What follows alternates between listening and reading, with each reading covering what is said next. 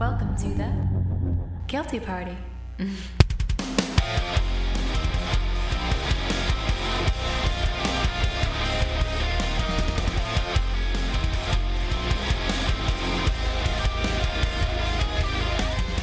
And we're live. Welcome to, gosh, is it episode eight now? Episode eight of the Guilty Party podcast. I am your co host, Patrick Madsen. And on the other end in Fort Worth, we have Micah Longlocks Labrosse. I'm just Right. kidding. I don't know. I don't know why I said Longlocks, but I want it to stick. I'm, I'm, I'm going for it. It's not wrong though. It's not wrong. anyway, as always, when there's a few days in between our podcast, and this one later than normal due to my traveling. Sorry for everybody, but uh, home now, and uh, every time there's some days in between this podcast, some major shit goes down. And uh, this is this week is going to be no different. So uh, we're just gonna we're just gonna get right into this one. Uh, Mike is going to start off with uh, the hydroxy Q uh, debate. yeah. So let's get into it, man. Uh, so I think I texted you about this, and I guess you were probably traveling uh, through the the shows and everything else, and this video popped up um, out of nowhere. Nowhere. Uh, basically, what happened, and I'm going to paraphrase because I don't remember the exact um, information I thought I had in front of me, but I guess I didn't write that part down. Um, basically, this group called you know, doctor the the frontline doctors of America or something along those lines. They hosted this um, press conference in front of um, some Capitol building. They didn't have any major networks there, like you know NBC or Fox or CNN or anything like that. It was just basically independent. They just threw some video cameras together, and basically they came together and said that to sum it all up, that hey, you don't need masks that you know it's not going to save you and that two that there is a cure out there for covid-19 and it's called you know hydroxy uh hydroxychloroquine that's a long Yeah. one we're just gonna, we're just gonna hydroxy q we're gonna just call it Yeah, that. that's the best thing to roll with because I hear people say chloroquine, chloroquine, and then I hear just people say hydroxychlor. yeah Which one is it? Yeah, we'll stick with hydroxy Q. We'll make it cool. Yeah, yeah. But ju- basically, just for an overview, like that video came out, and because it was, you know, so convincing, if you will, I guess, and it looks very official, everyone assumed right off the bat that, hey, there's a cure for COVID, that um, this is it, we're good. And the biggest thing that it drew attention was that it was posted on Twitter, on Facebook, a lot of media platforms, and it was getting taken down. And everyone freaks out, saying like, "Oh, well, they're trying to stifle the truth," because you know, a good conspiracy is you know when stuff keeps getting taken down, you're like, "Oh, well, someone must be thinking this is true, and they're trying to take it down, so they don't want you to know the truth." Um, so the video gets taken down. Everyone starts reposting it, saying like, "Hey, watch this before it gets taken down." There's the truth. They don't want you to know that there's a cure for this. And again, I want to preface this before we get into the meat of it that I'm not saying it's a right or wrong. We'll get into that later. But the the point is that a video pops up without any major media coverage, which again isn't a good or a bad thing. It just is what it is. It starts getting taken down and people start taking this at face value that there is a cure out there called hydro hydroxy q whatever you want to call it um, and that we're good. We're saved. So pat if you didn't know we're saved. We're good. You don't have to worry about anything else Well, dude, I'm I'm a lot happier to hear that because for a long time I thought you know uh, hydroxy anything with hydroxy in it was the devil. So uh, I'm just kidding. but here I want to stop you right there because what I got to say is I actually don't know what video you're referencing. The only so I for people that don't know and some people that do know that listen to this podcast, I made a post a couple days ago that got a lot of traction over the hydroxy Q debate. And my stance was the censor the censorship that Micah brought up. So my stance on that is when it when videos get yanked down, the reason that people go, well, this must be the truth, is because censorship doesn't help the counter argument at all. When you when you pull down somebody's view and you make it one sided, even though that other side is already going, well, we still don't know the 100% cure to this and then they're yanking down another side it just looks like they're controlling the information so that's Yeah. all i mean on the censorship thing and that part I do understand with people like on the censorship thing because um, it just doesn't look good for the counter argument, man. But what uh, I don't actually don't know what video you're talking about. The ones I was talking about are many a video, not just one that I've seen where on subreddits, private messages, uh, DMs, and stuff where doctors are getting on there by themselves and sending these around, and they're starting to make not major wave, but uh, they're starting to get around, and then other doctors are filing their support for it and keeping vigilant and sending out their own video. So my whole thing about making that post was, why are we censoring uh, information that doctors are literally going under? Ground to get this information out to people. I don't believe doctors they want to hurt people, but I believe that they really feel that uh, that it works. And then we've seen in other countries that it's working too. So um, yeah, but it's not it's not working here now. One good thing about that that post was I actually got to hear from a few doctors and a few doctors on that post were like, you know, saying that, you know, you got to be a perfect match for it. It'll treat symptoms, but it won't cure the coronavirus. Uh, there's been a lot of studies. Studies are still happening and they're waiting on the results, so no one Yeah. knows for sure. And so that that part was like, okay, cool. We're actually having a discussion here, and it's not just bro science. Like, there's actually doctors in that thing, but not one of those doctors could tell me if it was okay or if it was right to censor the information from the the from the other doctors that they didn't share that opinion of or support their opinion. And I'm like, this is the problem here is nobody knows, so you can't just cut off one because here's the thing with hydroxyq, it has proven to work for some people, and that's the thing. but not like, okay, everyone. And, and Exactly. And, and here's the only thing, like I, I worry about. And again, I if, if if it is an actual like remedy to COVID, I'm all about it. It's very dangerous though when you just throw out a medical solution and not knowing the repercussions if you're not a viable match for it. So I mean. I- Oh, I don't, totally. I don't know if you know, see- but HydroQ is basically it's it's an over the counter drug. It's it's mainly used to treat malaria, and lupus, and other things. But the problem is there are some side effects. You know that includes you know if you've got a skin condition, it can worsen that. There's um, possible eye damage to permanent eye vision loss.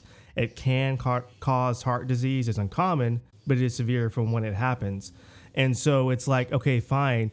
If you think you have and you go rush out the door to the, you know CVS and go pick that up, if you're not a match, you could you know in fact hurt yourself more.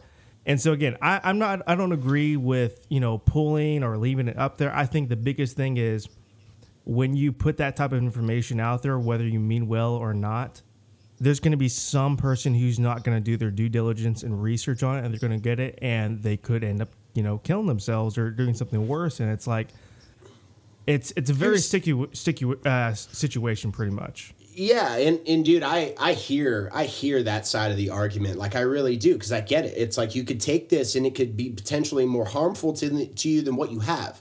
Like i get that argument but my thing is is we keep now hearing and it's almost like it, it's almost like the counter argument to hydroxyq is demonizing it. So now we're hearing all the bad shit it can do to you. Well here's one gigantic problem is it's been around for 15 plus years if not longer than that and if it can do all that bad shit to you, why the fuck is it an over the counter drug? Oh yeah, no, Like no. that. No, I you know what I'm saying? Like if it can do all that bad stuff to you, like worsen your vision, worsen your skin condition, like then why were we for 20 years, if not 15, selling it over the counter? That- I mean, a lot of this just becomes a little scrupulous to me. It's like uh, it's like there's a demonization on something that is low profit is what it comes off as. But I also get the counter argument to it that it could be harmful to you. But this is where these private doctor videos come in. And also, shout out to the doctors that uh, commented on my post, was they were also saying that it can work for you and treat these symptoms if you're a good match. So if you if your doctor is going, you are a good match here. Like this is, I'm urging you to take this, but then they're still going, no, you can't do that. Then I see why these doctors are taken to private chat Well, no, no, no. to and, get. and I agree know? with that 100%. I'm just saying, like, hey, if your doctor is saying you're a match for it and they recommend you do it, I'm all about it. I just think yeah, that but, it- but they can't even do it now. They can't even do it if uh, because um, like the, the the private videos I was watching where these doctors are so mad is that they want to give it to some of their patients, if not all of them, and they can't even do it because she couldn't even like one of her one of the last videos I saw a doctor prescribed it to a person and she couldn't even get it at uh, CVS. So they're shutting it down. So it's like even if it does work, which it's proven to have worked for some people, you're right, not all. Um, even if they sh- even if they can get it or they're prescribed it and they're a perfect match, they still can't get it. Now that I feel is a problem because it's like okay, you're there's Yeah. obviously no solution out here, but there's my doctor saying there's one. It's proven to work for other people. It's um, it's almost like a test operation where they're like you know like you got to sign this waiver. Uh, but we're we're willing to bring in a doctor from out of network to do it. It's almost like one of those one of those weird things. And but you're, um, and you're right that they shouldn't just shut that down because there's no. I've not seen any studies or evidence that hey that people are you know dying right and left or they're getting you know really really bad symptoms from just taking it. So that uh, that I don't agree that they should just you know stop production on it or you know ban it from being sold over the counter. But at the same time, it's it's it's very I, was just one of those weird things. It's like I, people have to do their research. That's that's the only thing I'm saying. Like the the things I kept seeing people do that day was just repost the video blindly and like saying, "Hey, this is it," and I'm like. Guys, if, if it is the case, Oh, that's dude, awesome. yeah. But do Yeah. your research. Don't be just reposting because what if what if the one person that you reposted to didn't do their research, they're not a good match and that, you know, you know that that they get the hydro Q and then they take it and it it doesn't kill them, but it makes things worse for something they had. And so it's Dude, like I mean, now now you you're not being res- a responsible person. Like if I you're gonna do it for you, that. that's that that's great. Uh, That's fine. But now you're putting that responsibility and the safety of others at risk, and that's the issue I have with if you're not going to do any research. Yes, dude, and I totally get that. Like I I I can't stand the person that just posts it and then or like how many times have you seen that person post an article and it's a clickbait article and it's almost like a Babylon Oh, Bee I've got ins- so many inside of it? snapshots Oh, to, for to send you. Uh, people just posting stuff, and I'm like, I do But- a one search, and it's not true at all. Exactly. That's the evil of social media is these clickbait titles that feed your dopamine levels. So you click on them or you don't even click on them. You just see them and you're like, that's it. That headline is everything that's that supports my agenda. I'm rolling with it. So here we go. So you're right. It could be harmful. Um, but it, it in the state that we're in, as far as like harmful posts or putting out wrongful information, the state that the America's in, or just social media, or the globe, where where we're fighting an invisible enemy and we have literally no progress in information or tactics to take against it, then you people are fending for themselves. And when you fend for yourself, you're gonna want to help your brother out. And so you don't even know that you're being harmful, and you're posting this up because you know what? There's no answers, but I trust my gut feeling. And hey, brother, I want you to listen to mine. And so Yeah. they you know, because I want to help you out. So I see there's like good intentions in it, but you're right. There's a little bit of ignorance because if you're not going to research the shit you post, then yeah, you're you're you're just you're not helping society. So that means you're harmful to it. Yeah, You know. And, and, again, Like- like if I got COVID tomorrow and there were some studies, or if uh, some doctor, even if someone I just happened to knew wasn't treating me, said, "Hey, listen, you don't have to do it, but I'm recommending that you take this because I've seen it work personally." There's a chance I might go out and take it if if if it you know that person was reliable and t- to my information. But if someone just posted on the internet like, "Hey, you should go take this," again, like science at the end of the day, it's just one, it's one of those screwy things. Like it can help you and it can also not help you. Um, but Well- it, I don't know. It's just Yeah. It's one of those sucky things because it's like I, I saw this the other day where it says you know a study confirms that you can make anyone believe anything if you make it look like a screenshot of a news article. And Oh, that is totally. such a I read that. detrimental, you know, to our society right now because that's the state of the world that we live in. You repost something and it's supposed to be true. Well, that's the problem with you know Im, uh, imagery, right? And you have a whole f- you have a whole platform called Instagram that uh, profits off of imagery. And so you make this grandiose post or you make this information, even if you're not behind it or you know it's false or you're still 50 50 on it, you make it grandiose and you, all of a sudden you got a support staff, you know? And it's just, it's literally, and this is how these clickbait freaking articles, man, they make that ad revenue is because they put it out, make it juicy and make you click on it. And then how many, dude, most of these people don't even read the articles. They just click that thing or share it or, or they're looking for the cliff notes and they just graze through it but all that did was support that clickbait thing that's really detrimental to society because they're putting out wrongful information just to get uh, ad revenue.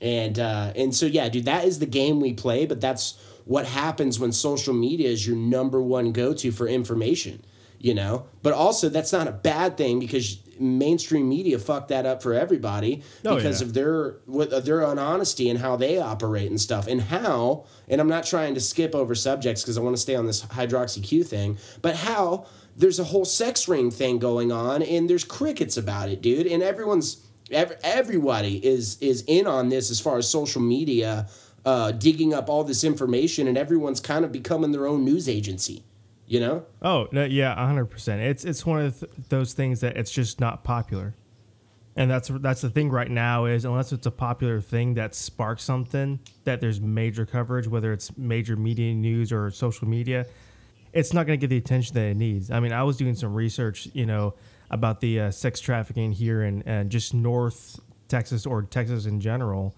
Um, the, the amount of you know, I think it's like 300 people per day are sex trafficked, and it's not just um, an adult thing. There's it's a good majority of kids. There's a, a breakdown of. I'll have to send you this uh, information because I meant to last week. Um, there's an organization here in Texas that um, that's all they do, and they kind of break it down into um, you know the dip- different types of people, you know the ethnic groups. Um, you know it could be happening in your neighborhood. That's the crazy thing. I mean, I was listening to a podcast with Dr. Phil, and for uh, those of you who don't know, I mean, he's got his own you know TV show, of course, but he's got a very interesting podcast where it's he has different people come on. Um, he's had everyone from you know. Um, he, he, it's similar to Joe Rogan, where he's got different people from scientists to prosecutors to celebrities come in and talk about it. And he had someone uh, come in and talk about, you know, sex trafficking. They're like, "Hey, this this thing is not abnormal. Like, it could be happening in your neighborhood, and you wouldn't even know it." And it's, Well, it's think about- crazy. literally uh, like right before you called for some pre-pro on this podcast 15 minutes before you called a big ring in germany is now outed for for uh, sex trafficking young minors and so now this is this has always happened globally but now i mean y- you see these private investigations going, the Ghislaine Maxwell thing, everything that happened to Jeffrey Epstein. We thought it just hit America. This thing is blown nationwide. So now the now the world is fighting sex traffickers at an all time high. We always really have, but never really this publicly. And we're we're fighting this invisible enemy, COVID. Yeah. And so now we have, dude, like. I can't remember. I mean, I'm only 30 years old, but I also talked to my parents. They can't remember. And I, once I, you know, in a blue moon, uh, which I need to do more, I talked to my grandma, and she uh, she feels the same way that no one can really ever remember when America was this uh, stressed or th- had this much tension because of all of the things that are coming out of the woodwork. I mean, you got the sex trafficking thing, you got COVID over here, you got the Maxwell case that is literally, I think, connected to all of it because you expose you expose filthy politicians. I think you start to dig in and dig in, and you kind of get into the further fabric of this uh, this disease or this uh, this virus. Right. Um, I really, th- I really think she's a key point into it. I think what really blew the the door off the hinges, if you will, is the the Epstein case, or I mean Epstein dying mysteriously, and that's kind of what's tipped off everyone into this. Like, okay, we need to be really confidential about how we act from here on out as far as the spread of information. Mm. We need to be working together. There's a thing called the QAnons out there, and they're you know secret society fighting the dark society called the Cabal. And these are all real things, and they sound like something out of a fucking Dungeons and Dragons like game. But um, Oh, but before yeah, we get dude, I too mean- much into that, let's let's uh, wrap up um, Cora Q. Oh, we're, I'm quick. sorry. Yeah, we're on hydroxy. I know you were talking Yeah. about how uh, every, or and I've heard this as well that it's supposed to be working in Europe. So I got some information that kind of want to read off to you and then hear your thoughts on that. So one, Yeah. so European governments they've moved um, on Wednesday or maybe the last few Wednesdays. I can't remember the, the exact date of the article. Um, that they're halting the use of anti-malaria uh, drug, which is hydroxyQ, to treat COVID-19 patients, and the second global trial has been sus- suspended. So, secondly, the British medical journal The Lancet has res- uh, reported that COVID um, patients uh, receiving hydroxyQ were more likely to die and experience dangerous irregular heartbeats. And again, th- these are from from journals, from articles. This isn't like firsthand knowledge from doctors on the front lines. Um, it's kind of harder to find that information in Europe. so bear with me. Um, they're also saying that um, large scale testing is still needed to verify that the patients who are surviving from uh, co- um, hydroxyQ are not isolated in- uh, incidents and that maybe they're either they got lucky or it's coincidence. So that part I kind of do agree with because it's very easy again from a from a science standpoint. I mean, this goes back to when you and I were in high school and learning about like placebo effects and stuff like that. Like you have to test a good amount of subjects or you know trials in order to make sure it's not a fluke or it's just you know different circumstances that made that um, outcome come the way that you wanted to. Um, and Yeah. then the cool thing is the UK is leading the charge right now on clinical tests for the dr- this drug hydroxyQ for COVID. So there's a lot of like information that's going back and forth. Again, you know, Hold on, say that. Say out- that one more time. They're doing what again? They're leading the charge on clinical tests for hydroxyQ Okay. for COVID, and that's the Yeah, UK. yeah. And so the yeah, um so I've also seen articles too that say this and this is this is back to the media game we play. And I've also seen articles that say the reason that Italy uh, had that big decline in cases after they had that huge spike was due to hydroxyQ. And so there's all this strange misinformation out there and this is the gambit we play is we don't know which one is right. And and never did we really. I think we always just trusted it because of a source. But now we're starting to see that there's literally conflicting information in articles for everything that we dig up you know i mean i who's to say that the article you just said wasn't 100% right and who's to say the one that i was just spouting off which uh, was they were saying in italy hydroxyq is a big reason I've, in the I've decline heard the same thing too. So it's it's a lot Yeah. of information out there that it's very hard. And that's the thing, like right now, because we live in a tech age, it's very easy to manipulate information. Um, like I, I was sending something to uh, a couple of my guys in a group that that we're in, and they're like, "Listen, man, it, it could be true, but it's really easy to go into that web page and edit it to make it look like that." And I'm not saying that's, that's Right. what's happening in these articles. I'm just saying in general because everyone is there's a lot of mistrust and you know our social media and our, our news reporting outlets of like what's true and what's not. And there are some people that they do it just to be funny. They think they're playing a joke and it's actually harming things. So again, Exactly. it's it's really difficult. I really hope that you know that maybe this is something that can be used partly. I mean, I've heard that we're still like six to eight months away from a vaccine for this, and it's like okay, but even when that comes out, like how much testing have you actually done? And at the same point, it's like okay, who are we supposed to hopefully trust?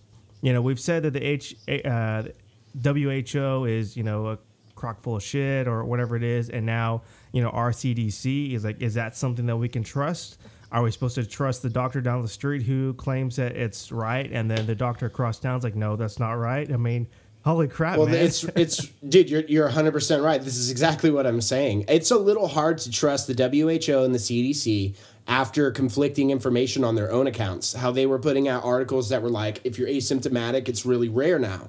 And then it was like, well, hold on, weren't you making us fight against the ones that were asymptomatic? That was the big scare. And then they come out saying that, oh, we redact that information. Well, one of our sources was wrong. And I'm like, okay, you literally just lost all trust at a at a world of a world that's all at an all time high in stress and fear and, and an invisible enemy, and they're relying on you as the source of information to one, give them peace of mind, but two, give them a good tactical uh, uh, advantage on this thing. And now you're coming out with conflicting information. I mean, how?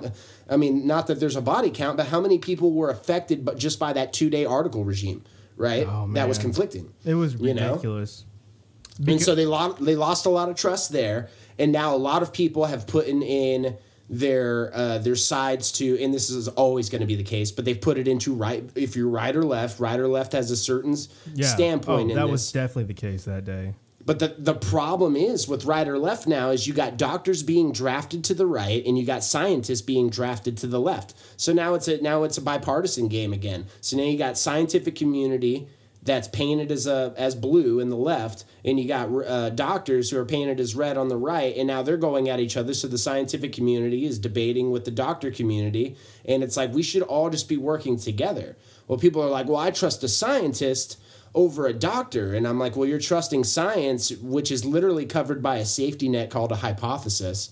and then but you're going you're saying that a doctor who literally they're on the line if they if they kill a patient like they can be sued personally so there is some there is some uh, accountability at least with a doctor now i'm not saying that you should trust one or the other over the other the whole thing i'm saying is why the hell aren't they working together? It seems like everybody is picking a side right now and working against each other. And that's exactly why there's no progress. You got news things doing the same thing. You can find a counter article for everything. You got doctors, the scientific community going at each other. And as always, now you got the red and the and the and the and the blue, the right and the left, and it's all coming up in November, dude. I believe this is all a big thing for November, and not just the elections, man. I just think November is going to be a hell of a month.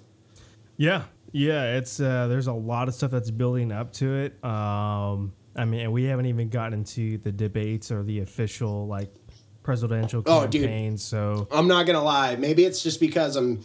It's so hard not to be pissy in the state of things in in the U.S., but these debates are going to be lit, dude. I hope so. They've already canceled one, so I'm like, come on, we just we're at this point, we're just watching it for entertainment. I mean, I think, dude, all, I, I, think it's only going to take one. Yeah, I mean, I think right now that all Americans are at the point where like, hey, we're not really happy with. I mean, okay, let's let's be honest. No matter how much you try and how you know nice you are as a president or how you know benevolent whatever whatever you want to be people are going to hate you at the end of your campaign. I mean your oh, presidential oh, sure. uh, term. So i think we're at the point now that we both get like okay hey we are the ones who got us trump elected. We are kidding ourselves when we say biden is, is the answer. We're like okay well we're really looking for who is going to be his vp because that guy is gonna die, you know, mid office, and that person, that whoever's VP, is gonna be the the actual president if Biden wins.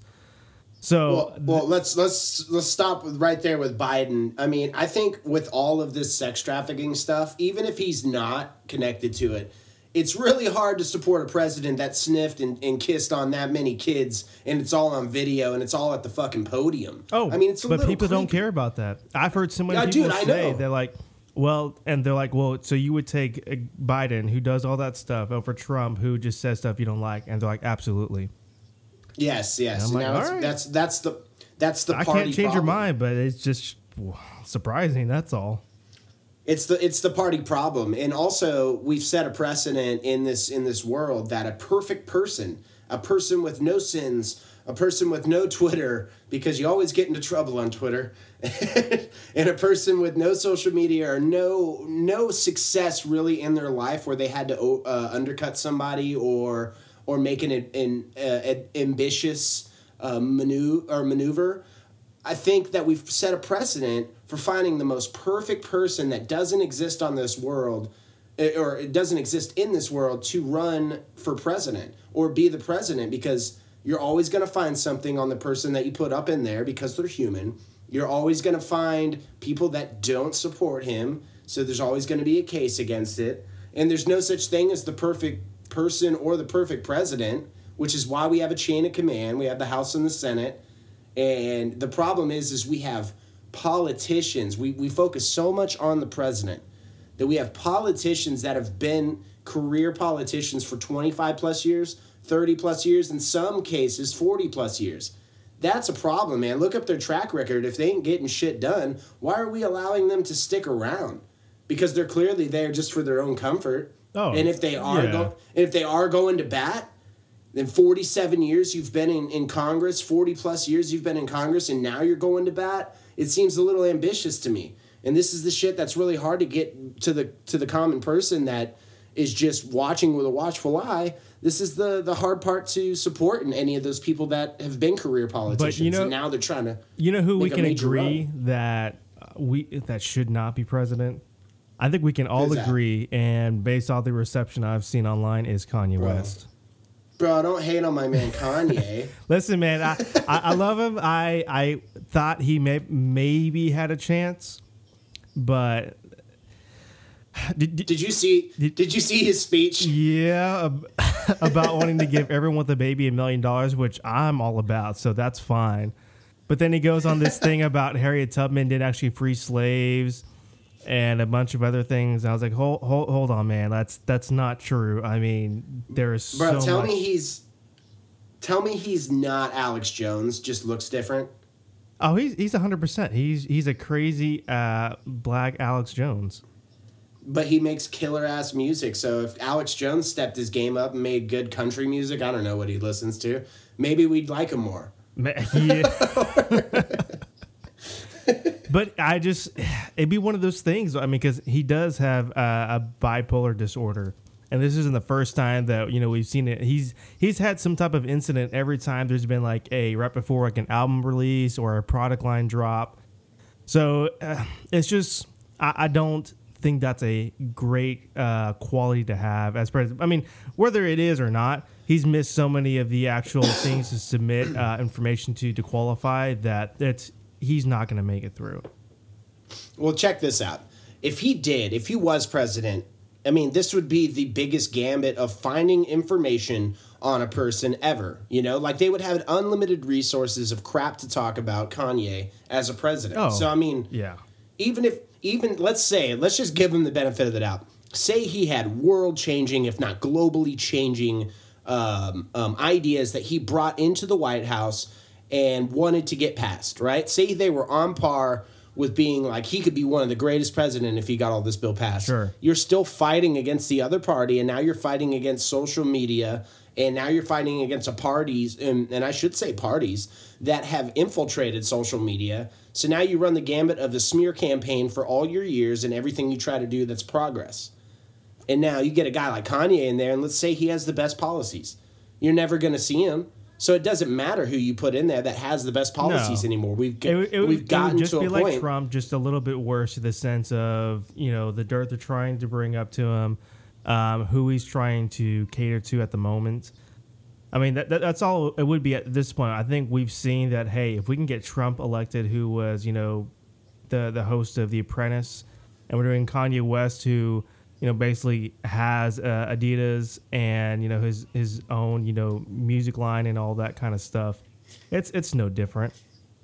Like Right. it's like great. Yeah. I, I I love that you have great ideas and ideals. And honestly, if it weren't for his bipolar episodes, I think that he would have some great success just because he's always been the kind of guy that hey, I'll, you've told me that I can't do that. Watch me. I think that he would be the kind of guy that would, would try at least to get his ideals across and, and put in place in legislation and all that kind of stuff. But, you know, like you said, when you're fighting against a, a two party system pretty much and it's either my way or the highway, it's you're going to find, you know, a, a wall in front of you either way. Well, the, the thing is, man, is now there's there's just so many dirty schemes that are played and why the I mean, dude, Washington D.C. has just turned into an all out, just straight up silent warfare, like like area. I mean, just for all the politicians, you got smear campaigns out there, you got fake things to make this person look bad. I mean, maybe it's because I've wa- been watching House of Cards again. Oh, that's such a great show. I know, but it paints it paints Washington in a in a really bad light because you see how easy it is for these politicians to ruin somebody and and gain a position or or make progress on their bill. It's like, sorry, I'm gonna bribe you here. Oh, you won't accept my money? Well, then here's a blackmail thing. It's like, what? I haven't done that. And then they take a picture and then they plant the thing in the background. It's like, well, you know you didn't, but everyone's gonna believe you did. And it's like, dude, that stuff is like is probably happening up there, and if not probably, it has in the past for sure. Yeah. I mean, there's been so many. I mean, dude, you had a president, uh, Nixon, with the you know like try Watergate thing, you know, or uh, People forget that called? So easy, and it's like, hey, Yeah. that that wasn't that far away. I mean, that was back in the was it the late '60s or early '60s, something like those Right, lines. It was only like you know 30, 40 years ago, and that was a an intense thing where he got you know impeached and out of office. So it's Well, like and- it and wouldn't surprise reason- me if something crazy like that happened again, and people are like, oh, well, that could never happen. I'm like, uh, did y'all forget about Nixon? Like it's literally what in the I love, books. yeah, what I love about people, dude, like your common person, is they really want to believe that Washington D.C. is is just full of hardworking Americans that work for your best interest, and they get up every day to sign that bill for you, so your district can get twenty million jobs at the shipyard, and and it's really not the case. it's like these people have been here for forever and they're doing things that are advantageous for them and their party and their position and you know also their financial uh, stuff you know and there's financial security so there's a lot of shady shit that really goes up uh, on there but they're really the most powerful people so who's going to tell them no? And so Yeah. that's why it's a dirty game back and forth and that's why you got the party thing. It's like yo i know what they do but we can do it better. And if it's not like that it's like yo i know what they do so let's take them down.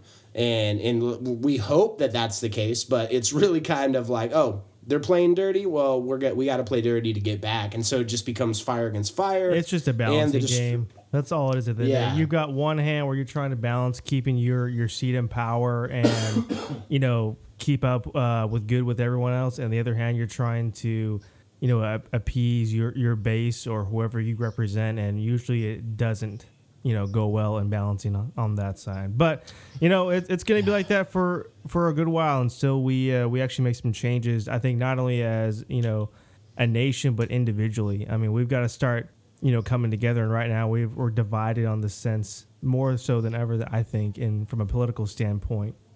And so i think like like you said i think november is going to be a very interesting um, time especially since did you see that trump's talking about um, pushing the election back until things are in a better spot? And I was like, that's just uh, crazy. I didn't even know he could do that. He can't.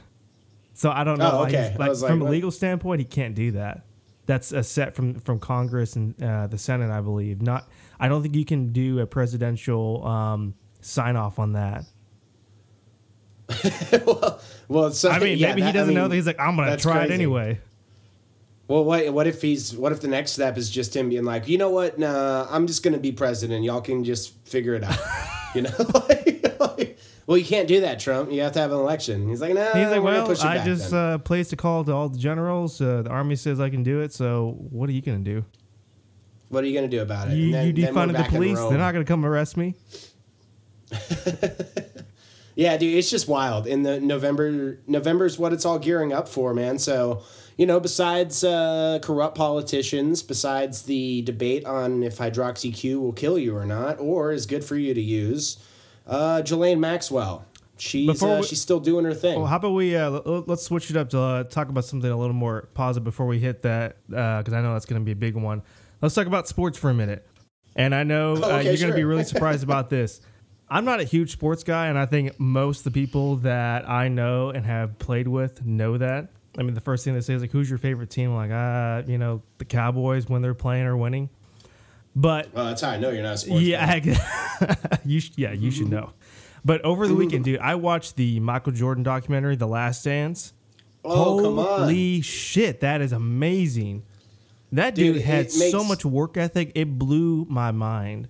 Like I, I My favorite thing about it Yeah. was that no one no one knew how much of a dick he really oh, was. I know. But it makes sense. Like you don't have that drive, and you can't be nice to everyone because like that, that's just the way you you are and you're built.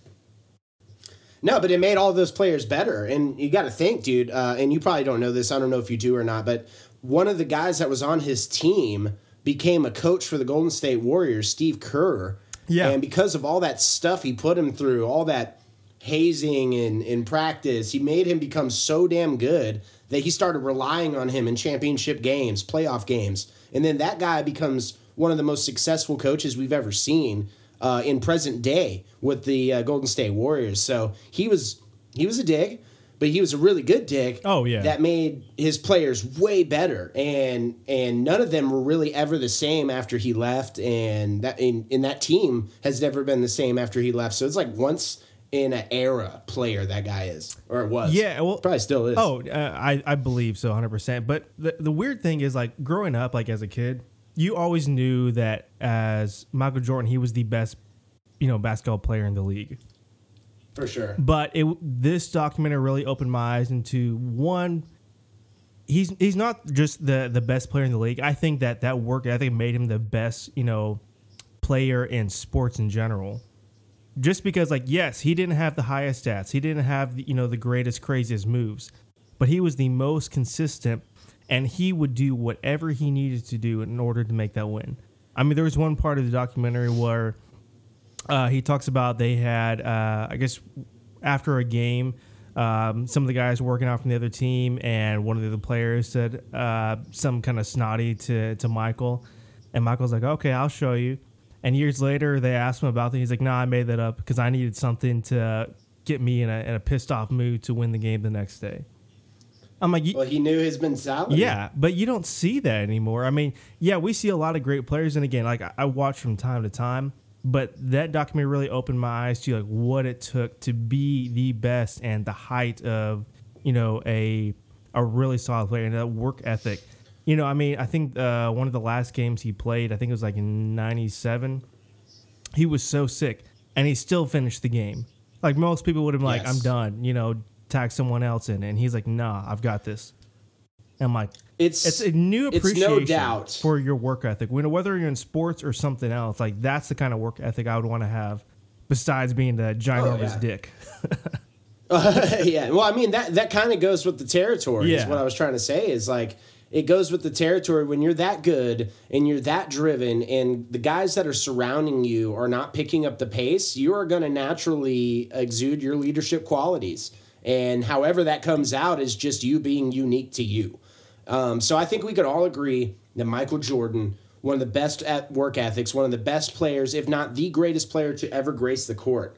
I think, with my, in my opinion, that when you watch that documentary, it hints on something, hints on something very serious that today's players have to go through. And I'm like a broken fucking record on this podcast, but it's social media, dude. So in that documentary, Oh, yeah, yeah. you watched when when Jordan, uh, when Jordan's father was was killed, Yeah. and he had to find out. You know, he found out through you know I think he was is through through family, but he had a really tough time, which led to one of his first retirements and into into uh, baseball. Baseball. Yeah. Uh, he had a really tough time with the newspaper articles, and they were going after him. And if that forced him to quit, there'd be no way that with his mindset he could survive in today's game if all the same things happen. So apply the same factors that made him great and apply his whole entire timeline. Now shift it over to the new millennium and starting in 2000, which is right right around the time he actually retired from the Wizards. But um, yeah, so apply it to now. And he was so shook up by the words of other people. He it really fired him up to do great, but it, it was a mental battle with him. And he also had a um, problem with you know the front office too. Yeah. Which I don't know. All the you know all the players seem to have a problem with the front office in today's game, and uh, and so I just think that it hinted on if he was in the NBA today, I don't think I don't think he would have held up well. Not as far as competition. I think when it comes to competition and physical attributes, Michael Jordan's the dude. But uh, when it comes to mentality, mental mental stability, I don't think he was. Yeah. and that's why I have that's why I have hats off for uh, for LeBron James, dude. He goes through all that shit. Yeah, yeah, you know, I mean, I, I think that again, this this is just because uh, of watching this this documentary and like seeing like how he reacted to certain things. I think that if he was, you know, during this day and age, if he was in his prime, I think because of his drive and his his uh, work ethic, that he probably would have pushed a lot of that to the side. Uh, like, hey, I'm not on social media. I'm hardly on the news. I'm just doing my thing. And that seemed to be kind of his thing. Is like he didn't care what was going on. Yeah, of course it's going to take a toll because you're still going to hear, you know, little things here and there of what's going on. And, you know, on top of, you know, having the, the team on your shoulders pretty much. I, I think he would still do pretty well. But again, I, I do see your point, and for sure, LeBron is definitely one of those. But at the same time, it's still a very different player. So that that does Oh, play in 100%. different into things because like again, if you're in that game and you've got that mindset of like of LeBron James, I think that that's why he's able to handle the things of now versus he doesn't have the same um, winning mentality. Um, I think as Jordan did, and that's not a dig. And I'm not saying that he doesn't want to win because of course we all do, and I'm sure he probably does way more than most of us. I think it's just a very different uh, drive. It's like if, if you put them side by side, they're going to have a good amount of space between them on how they go over the same obstacle. Yeah, yeah, no, I think there's clearly a mentality difference. Um, but I- as far as a physical thing, like you put Michael Jordan in his prime up against LeBron James in his prime or LeBron James now, and I still think Michael Jordan edges him, but it's a close game. I think the dudes are superhuman. I think they they know basketball better than most, even in the NBA. Um, but you know, I think Michael Jordan was a freaking alien, bro. Like he was the some of the stuff that he started, uh, and the, some of the things that he did, the points that he put up in games, like it, it speaks for itself in that documentary. Oh. My thing was, I just think, I just think like if he, w- the one thing that stood out to me in that documentary was how much like the press got to him, and I'm like, dude.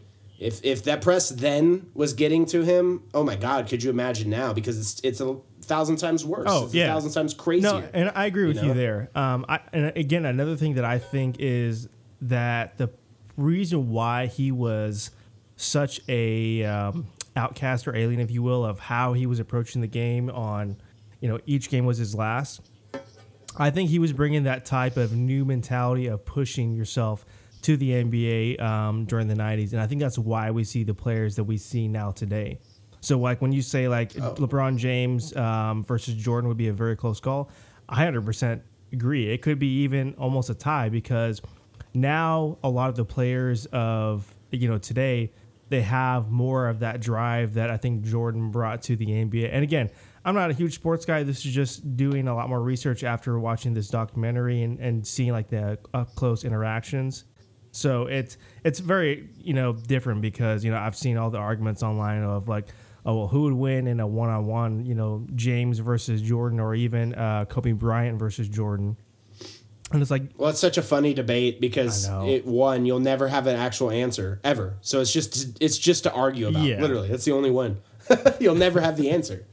Like, it's it's it's stupid. But hey, but even even as not a sports fan, I think you you can agree that that documentary pumps you up to watch some basketball or even like go look up the old games that he played. Oh, a hundred percent. I'm I'm already Yeah. starting to uh, find out like what the schedule is just to because I think basketball that based on the documentary made me want to like okay you know what there's a reason why to watch this game. There's a lot more that goes into it than I've maybe seen with you know um, you know football or anything else like that.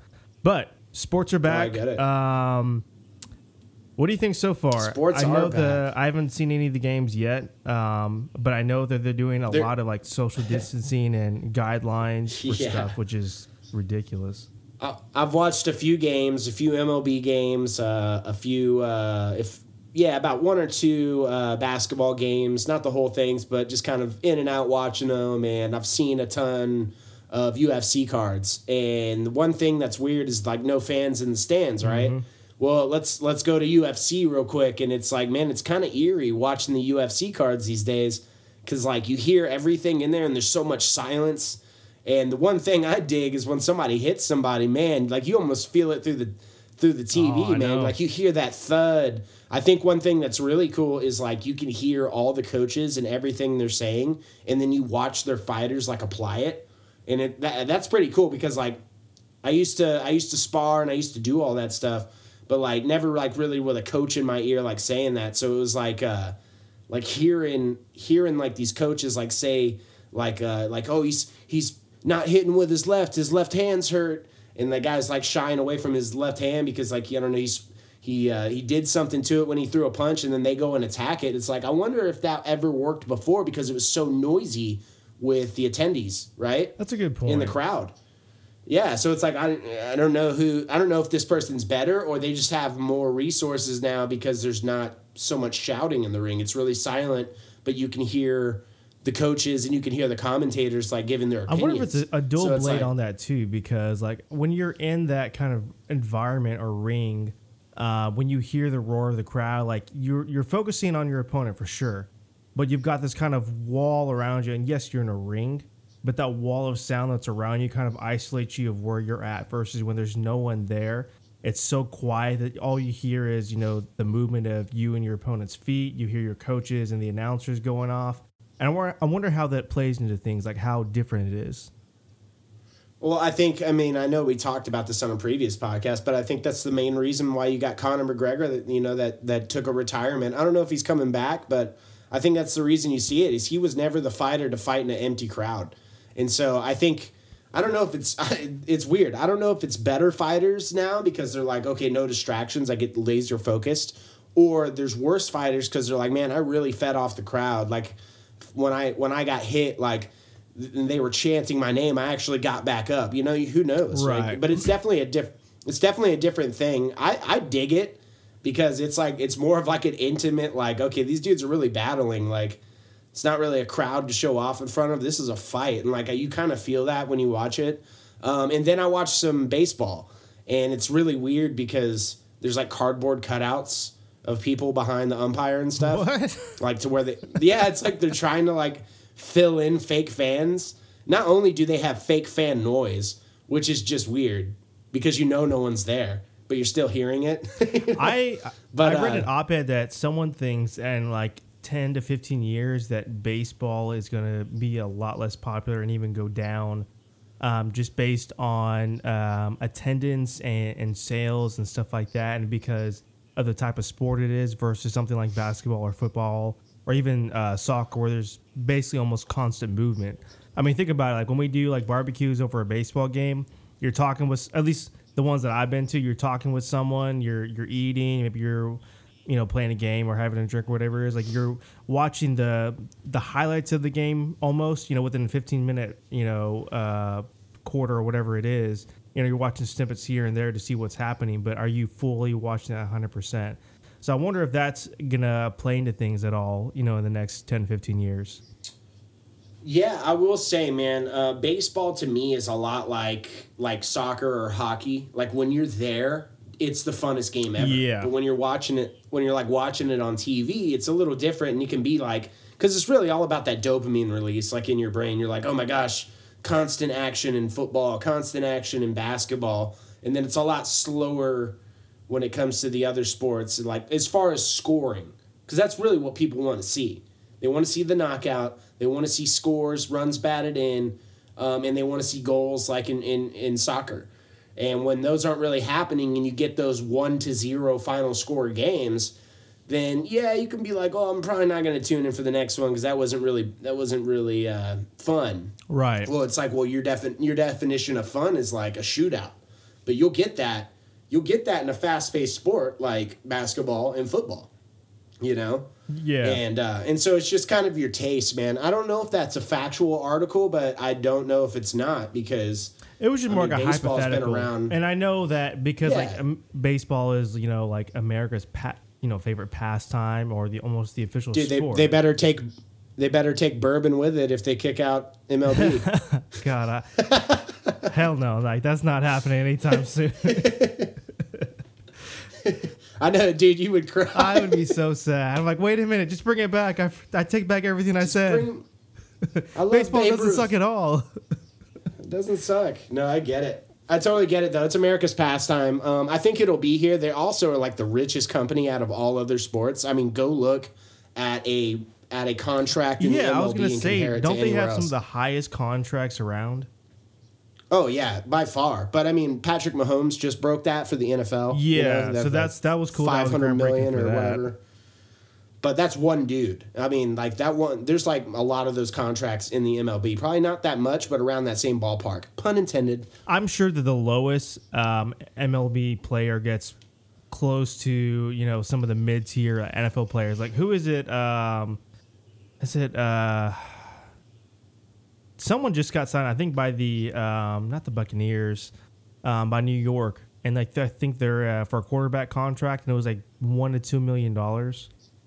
It was something stupid low that I was like, you guys got him on a, a jackpot or something. Yeah, I mean, think I think it about was Dak Prescott. With, Uh, not Dak Prescott. It was someone I saw in the no, news. Dak Prescott's not even waking up for less than a mil. Yeah, like he wants he wants an absurd amount of money from from the Cowboys, but I don't think he's that good. So come at me, Cowboys fans. Uh, so something else to to, to uh, take out. So with all you know, sports coming back, and but in a limited capacity, um, pretty much. And since we honestly don't know uh, as a whole, like when this COVID stuff is going to die down to the point where it's semi-normal again, a lot of players have decided they're not coming back yet. Um, I saw that Mike Leake from the Diamondbacks and Ryan Zimmerman with the Washington Nationals, they've decided they're not coming back to play yet. So Yeah, I'm a I'm a Packer fan, and we had a we had a big wide receiver that we signed in the offseason opt out um, because of COVID and stuff. So I think it's interesting you brought this up. My thing is, is like you're starting to see players opt out and they're just getting free money to sit. I mean, it's kind of smart, right? Like, Yeah, well, I don't have what to. I was I don't have to get. Well, think about the caveat. The caveat is like, okay, I don't have to get hit and and almost get paralyzed or get a concussion, and I and and I don't have to catch this potentially harmful disease. Um, but I can get free money and sit out on my butt and watch these people play. Okay, Yeah. yeah, I'm gonna opt out. You know, it's like it's a no brainer, and I think the more people you see doing that, which dude, it's in their contract, it's, It's totally a free market. their right. You're and, totally entitled to do that Yeah. if you want to do that. and so if they do that, and you see start to see more, more, more, more people do it, I do, I think all this does is get closer to a NFL season not being a thing. And there's a lot of people that are saying that too, you know, that's that kind of support that. But I truly believe like if everyone starts opting out and you get a majority rules here, I think they might just shut it down, dude, for the season. You know? Yeah, and I wonder like how that's going to affect you know the players that are opting out if they're still going to maintain you know um, a physique or training for when things come Well, back. We're seeing it. Yeah, we're seeing it now with basketball. So I had that same exact uh, uh, thought about basketball because it's such a cardio heavy sport. Right. And I was like, these dudes are sitting around on their butt for like two days, even just one day. Maybe uh, maybe they just needed to relax. But if they're like just loafing around for majority of the time that they are off, you're gonna see it on the court. And lo and behold, dude, you got teams coming out like my Houston Rockets. Uh, they're coming out swinging, dude, and they're coming out looking really good. So it's like, um, I think when you're an athlete and you're a professional athlete, you're getting paid millions of dollars.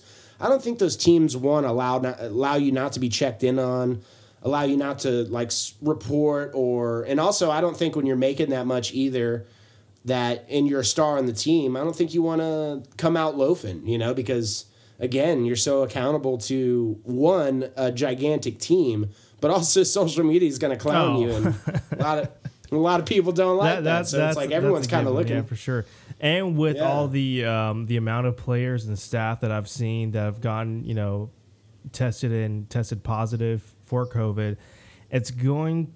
I'm kind of curious, like, okay, if you have a majority of the team that they shut down, but say, you know, some other of the teams they didn't get shut down because they didn't have any tested or whatever it is, and they compete and they win, you know, a, a final or whatever it is.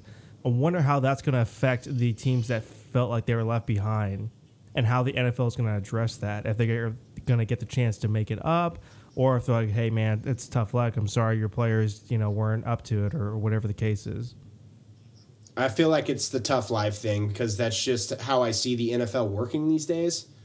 Um, it's I don't know. It's just how I feel, man. I feel I feel like there wouldn't be really any, any really uh, remorse about it. So, but who knows? Yeah. Who knows, man? At least we have sports back. Is all I'm saying. at least at least sports are here. Um, they're weirdly presented right now because of you know no fans, but but they're here and. Uh, I, I look it out from, It- from an outside it's nice. perspective. It's a part of the culture that we need to come back to get to a somewhat sense of normalcy. Even if no one's there in the stands, we can at least go turn it on, you know, on, on CBS or whatever it is, and, and watch a game. Like, okay, hey, with all the crazy crap that just happened, you know, people still losing their jobs, still trying to figure out how they're going to pay rent or whatever it is. Like, I can turn on the game and feel you know, for at least for an hour, you know, a sense of normalcy. Well, and that's that's how it always was, man. That's why uh, football for the longest time, if not forever, always being on a Sunday, man. It was always the weekend. Everyone was off, you know, if you were working just the regular type of job, and it seemed like the the get together day to watch the team and forget about all of the hardships in life for at least three hours until it was over, and then it was back to reality, you know. And that's kind of the beauty of sports, but that's also kind of the thing that we all got addicted to, is it was the break from reality, like sports were, but. I think we got caught up too much in that to where that became reality and it was just all about sports. I mean, myself included. Before I started doing this podcast probably two years ago, I couldn't have told you anything about a bill in Washington, D.C. I couldn't have told you about anything like research worthy. I was just really up in sports. I knew everything about sports, but it was like, was like, well, hey, man, I mean, that's cool, but are you in sports broadcasting? I'm like, no. Do you do anything with sports? No. Well, it's like You just know a bunch of stats. More power to you. You just know a bunch of shit about sports. You know, it's like cool. It's like You're the so- guy that I would text and- like, "Hey man, uh, this is going on. What do you think?"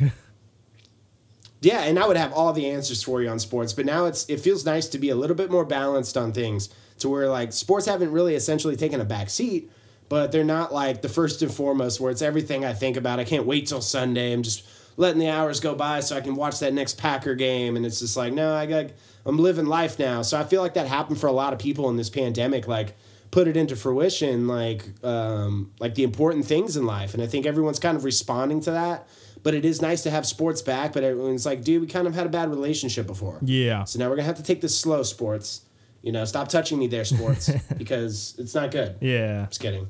But anyway, there's a sex trafficking ring. Yeah, let's let's let's do it. Um, okay, so that um, okay for anyone who has been keeping up with the Epstein Maxwell um, conspiracy or pandemic, whatever you want to call it, Miss, Miss Epstein. Epstein. Uh, quick backstory, and I I don't know. Hold on. I don't know why the world doesn't address her as that. Miss Epstein. Yeah, because you, you even go out there and you say Miss Maxwell. Everyone's like, who the hell's Miss Maxwell? And and then you say Miss Miss Epstein, and everyone's like, oh, that bitch. Yeah, I know, and it's like, guys, y'all know, like, do, why, why don't you just call it for what it is? Y'all are trying to be respectful Yeah, at the, the most unneeded time right now. Just call her for what she is. I mean, she's a sex trafficker. Dude, straight up, man. And so, have you seen? Or maybe you're. Yeah, yeah. No, Oh, you I was just gonna do a quick recap for anyone who's listening right now. Is basically uh, Maxwell or Miss Epstein was arrested. Uh, was it last month or a couple months ago? Um, and anyway, Yes, she was apprehended. then, Right. yeah. So they've set a trial date for uh, about the same time, 2021, next year. Um, but recently, um, about a week, week and a half ago, a judge ruled um, to release a bunch of is it depositions? Is it just depositions? Uh, it's just based. Yeah, no, no, no. It's just unsealing all the documents and depositions are Okay. in there, but it's just unsealing all the documents that are on the table for what she's Okay, I. I couldn't get, That's essentially what it get a clear um, answer of what all was going to release. Yeah, a bunch of documents Yeah. um, on the the Epstein case. Pretty much everything in the case is in there. Everything from that case, right? Right. So Um, okay, and so a few days ago, it's been officially released. Now there is some redactions, but the funny thing about this, and I don't know if you know this, uh, Pat, um, they are speculating that it's, that it was just the lawyers themselves who redacted a bunch of stuff, and not the type of redaction where, um, from a um, a text standpoint, that it's actually redacted. So some people were like pulling the entire document, putting like a notepad, and they were able to see the redactions, which is crazy. whoa, that is crazy. And so- I haven't seen those. Yeah, I I, ha- I haven't been able to um, get that same point, but I've seen uh, the side by sides. But pretty much like from a um, in the legal community, when you're the lawyer, you're normally not the ones doing the actual redaction. Like you send that down to either your tech department or someone that they specialize in doing it because there is a certain way you have to do it, so it's actually redacted and not you know actually readable by putting it in another program. So they're speculating that hmm. the lawyers themselves did it for whatever oddball reason. But anyway, now that you guys are caught up, let's go and talk about it because it came out a few days ago. I haven't had a chance to read the entire way through. I just started reading the first, I think, 30 pages today and kind of reading some summaries on some other people that posted about it.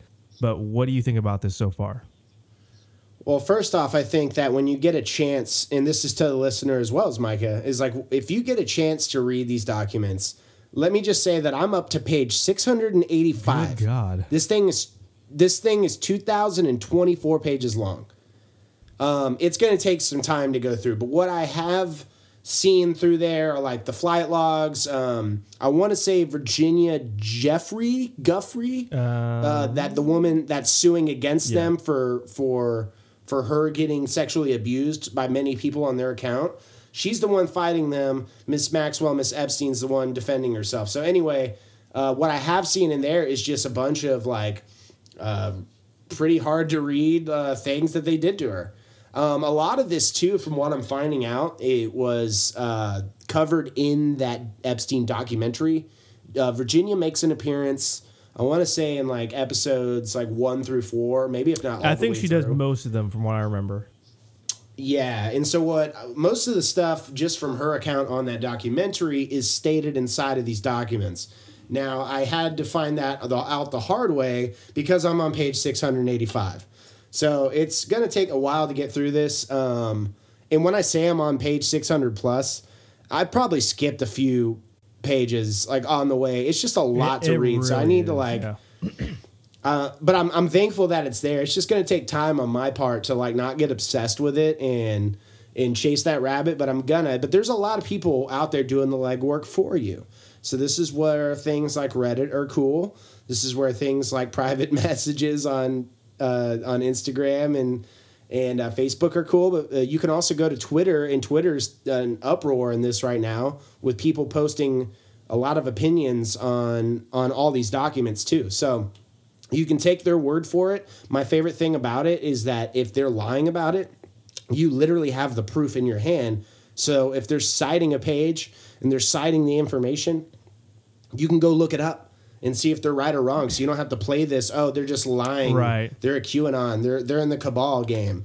Like you don't have to do So that. the biggest thing that Um, I, I've this- seen uh, in this document so far, and again, I've, I've been skimming it and kind of reading some summaries. Again, like you've mentioned, like uh, through Reddit and through some other um, forums, is that Clinton was actually there. She confirms that you know for the longest time, Clinton denied that he was on the island at all. Even though he was on the the flight logs for what like twenty three or twenty seven times, something like that. Uh, so she can I can't believe people are allowing that to be an excuse. They're like, "Oh, I believe him." It's like, or or why anybody is surprised that this is coming out. It's like, in the documents, just so people know, it says that Bill Clinton was there with two underage girls on Epstein Island.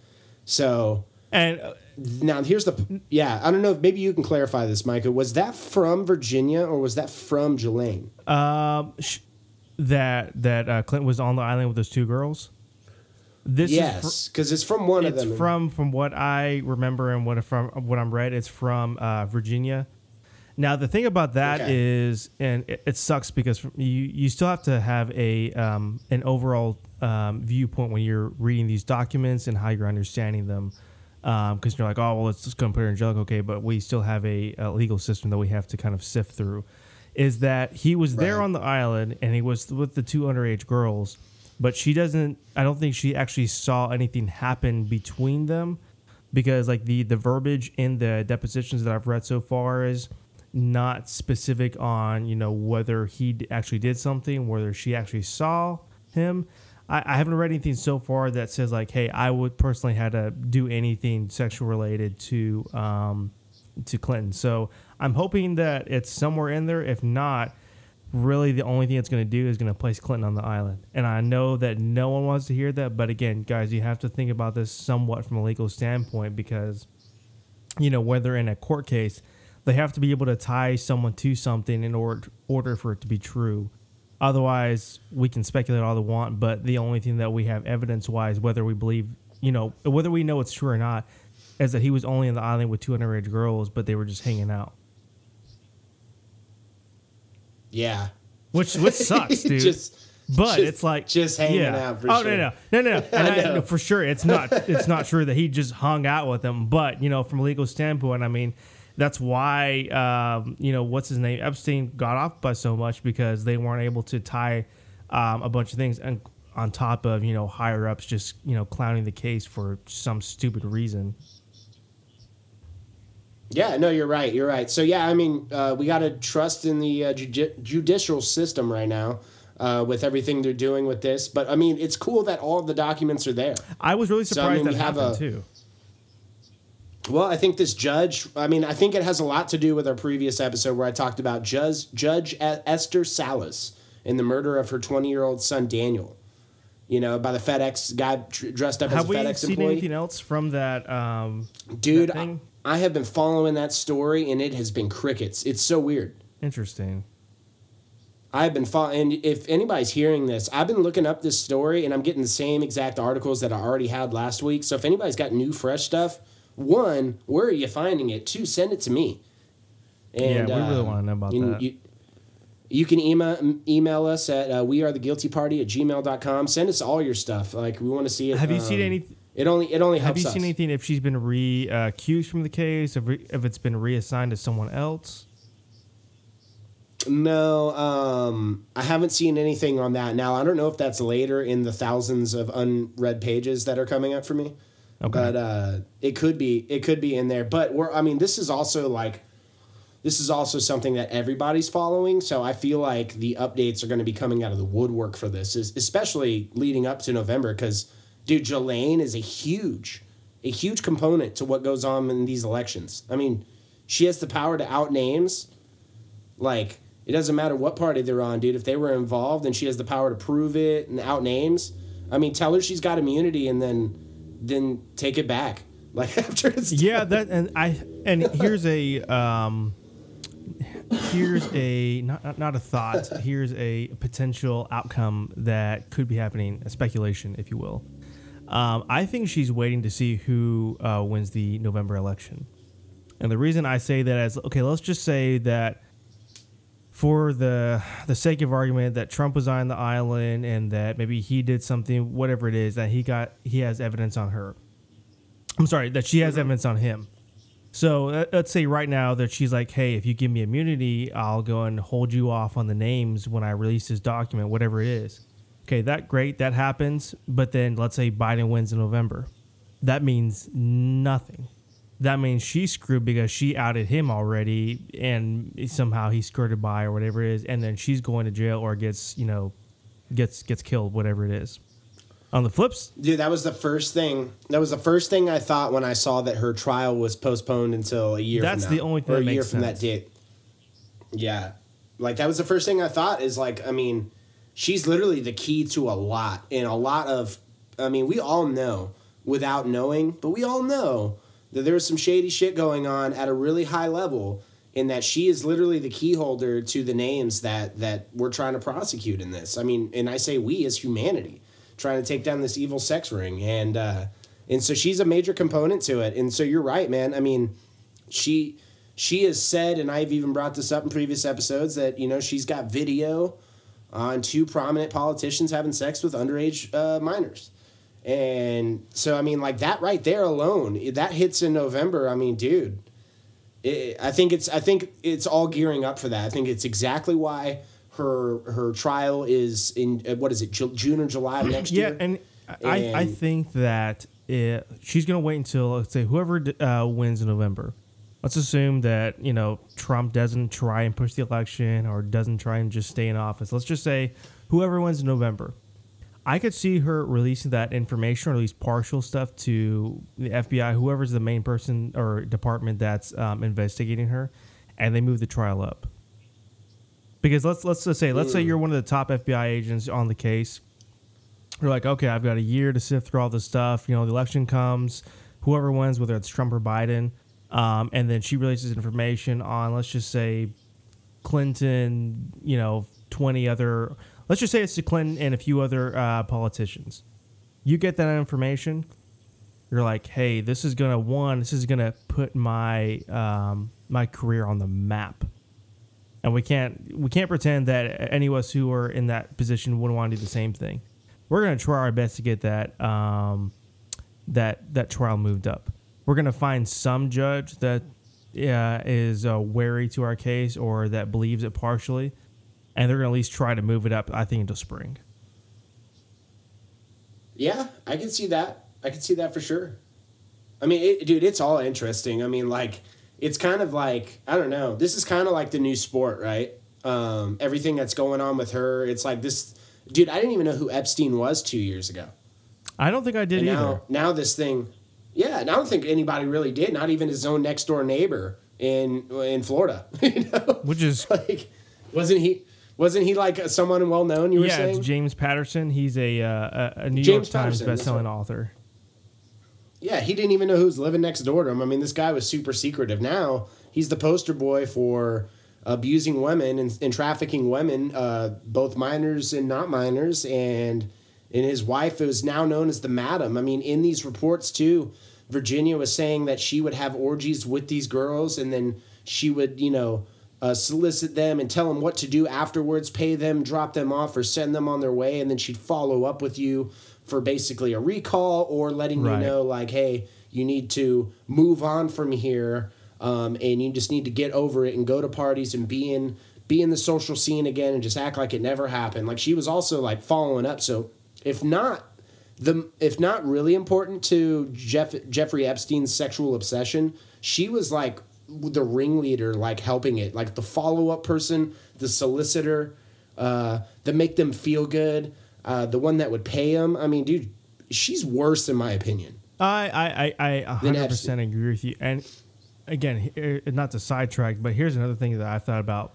Because technology is so important in this day and age, I mean, we we know uh, from facts from FBI court documents and from this documentary that he had a whole bunch of you know camera set up to hard drives and everything like that. How was no one brought forth the person who set all this stuff up, and who's maintaining it? I Because they're probably dead. I don't. Uh, yeah, you could be right. I just I don't see him being the only one who knew how to set up everything. I mean, Oh no, you, dude, you can't tell me that on his island he didn't have a ton more cameras set up in just the spots that you know they say they have video of. And it's like, okay, where did that go? Was it just offboarded to a, a single, you know, you know, hard drive and kept with someone? Was it sent to the cloud? You know, where it is? Is it just some on random, uh, a random iCloud account that no one's just found yet? I mean, can you imagine if if WikiLeaks like just happened to break into the wrong iCloud account? Like, uh, holy shit, this is Epstein's hard drive with all this nasty crap that he had going on. Well, so how I can prove that was in that documentary with the Epstein documentary when they went to the island, uh, pedophile island as I like to call it. There's a huge tower out there sending Yeah. signals, a huge one. So you had Wi-Fi, you had all types of signals coming in. So there's no way that that whole. I mean, in his thing was to blackmail you to have you have sex with this underage girl, so he had snot on you and and then use it against you so he could maneuver his tactics. That same thing was going on out there, just at a way grander level. It's like, well, let me take you to the island, because that's where that you know this is where it really happens. And then you got a whole list of people. Dude, I haven't made it to the flight logs yet, but the flight logs that are going to be brought up in these documents that'll finally solidify the uh, the actual ones because there's been photoshopped ones out there. Yeah, I swear, like the list keeps getting longer. Yeah. So when I make it to that, when I make it to that, those are actually the the flight logs that are in the depositions. Like that, that's gonna be huge because now we'll know the official names because there's been so much chatter about oh this this person's name, this person's name's been er, been eradicated from the list, and it's like well now we'll see the official names that are being held in court or not held in court but brought up. Yeah, yeah, and it, That's gonna be a huge and like, breakthrough. listen, I, I'm all about. I, I love a good conspiracy. I think they're fun. I think they're great. I think there's a very fine line on what you believe is true on that and what takes you into a, rabbit hole. But it's very curious too that um, all these um, e- exposing cons- um, organizations like WikiLeaks or the the newest one was it QAnon, QAnon yeah, uh, QAnon, yeah, QAnon QAnons. and WikiLeaks and uh, I, I think Anonymous and a couple others that I really haven't seen any um, any chatter from them about this. And I know everyone's. Uh, I've heard the conspiracy like, oh well, they're waiting to do the big reveal. I'm like, why do y'all keep doing this big reveal? Like, Dude, I keep hearing about that, that. That you're the yeah. I'm glad you brought that up. There's supposed to be this big reveal. Like I, I keep hearing about this all over social media, in Reddit's, like the big reveal. And I'm like, what I- the hell is this? To be honest, I don't believe it. And, and here's the thing: like we live in a opportune society. This isn't something where you see the next day. Like the one of the rare things was when we saw that Epstein, you know, was arrested. Well, it wasn't out of nowhere. It was you know years and years of them trying to nail this dude. And so when you're talking to me, talking to me about a, a big reveal at the end of the thing, like, it- like here's a conspiracy if no one knows about this that I've heard that uh, QAnon or QAnon um, is, is pushing is that Trump is this big. Um, he's going to expose the entire pedophile ring and all this stuff. I've seen the the conspiracy videos. I've, I've seen all the the the tiebacks too. But I'm like, listen, from a person who normally is going to build up to something like that, you know, whether it's in politics, politics or something else, I don't see an indication with him acting up the way that he is that he's going to do this big reveal. It's not like, hey, we're working on um, attacking uh, sex trafficking here in the United States, and then all of a sudden the next day, like, hey, we found out based on this new information that we've been doing in our case that there's going to be a, a huge arrest. That's the, that, Well, that's the if only, it if there if is, there is. yeah, I, yeah, because we can't say no and we can't say yes. Like I'm, I'm totally with you. It's like, yeah, I, I don't know if there's gonna be this big reveal, but if there is, and just hear me out for a second, if it does happen and there's this grandiose big reveal of somebody getting proven to do something or whatever it is, it's going to happen in November. That's all I'm saying. Like that it's the only month for it to strike cuz that's when all hell goes goes down because the number one mission from the DNC and like you stated before is take down Trump. Even if it's Joe Biden who's sniffing kids publicly on stage at the at the podium during all this sex trafficking, uh, we still need to get Trump out of there. So it's like okay, if there's this big reveal going to happen and this is this your whole statement and this mission for the DNC too is to take down Trump, it's got to happen in November because if QAnon is the counterpart to the cabal, then QAnon is stating that their Trump is the savior and cabal is saying that Trump's the the enemy. Um, that's tying into this conspiracy thing, just using just using their terminology. Uh, then it ha- then it has to happen in November because if if you were dead set that Trump's the enemy, then you're not going to allow him to do anything to get four more years of power again, and vice versa. If you think Trump is the savior, you're not going to allow anybody to uh, ru- to touch him or or hurt him being uh, having another four years of power in this I, country. I agree. And here's the thing about Trump. I really feel like that he's only got two chances of winning this this election. One, based on all the the social culture stuff we've had, you know, with um, w- with the the Black Lives Matter movement and and all the the deaths and killings we've had over the last couple years, especially with um, George Floyd. I think that he either has to in October, November, either right before the election or whatever it is, um, bring out some ginormous plan of how he's going to fix things. Because right now we really haven't seen too much. I mean, it's the same thing that Biden says, like, "Hey, we want to have change." I'm like, "Yeah, of course we do." But what change are you talking about? So we want to do Yeah, yeah, stuff. yeah. We wanna do stuff. See somebody That's get great. We want to do stuff. All right, cool. yeah, All right. so it's like he's got to do something for that, or you know, like you mentioned in this this conspiracy from uh, QAnon, is that he's going to do this big reveal that hey, we have evidence that there is a, a sex trafficking ring here in the United States, and here's here are the culprits, and we've already sent out um, arrests or we've already made arrests from all these people. It's it really. I think Yeah. that that's the only thing that it boils down to. He's either got to do one of those two things, or maybe he might just do the same thing he's doing right now and just pander to his his base, just like Biden is doing, and it'll be another close call like it was, you know, four years ago. Or, or man, do you know Here's, here's another thing, and here's a, an opposing view. If nothing happens, let's say Biden wins, no one is going to believe QAnon for the rest of their existence. And two, they're going to start questioning a lot more. Um, and I hate to use this, but right wing uh, conspiracies. Because like right now, everyone is convinced from a, if you believe a little bit in conspiracies that QAnon is you know is on the right side and they they're right that there's this big reveal at November. But what if it doesn't happen? Yeah, then then you're yeah exactly. Like, that's what I'm saying. Like there's gonna be no matter what, some side is gonna lose come November because uh, either Trump wins the election, Trump doesn't win the election. I mean, it's it's very simple to put it that way. But what I mean is there's a bigger picture in the background. Like no matter what, even if there's not this reveal, then it's like the all these people and all this file sharing and all this conspiracy and all this crazy shit that everyone's put themselves through and also been put through. Right.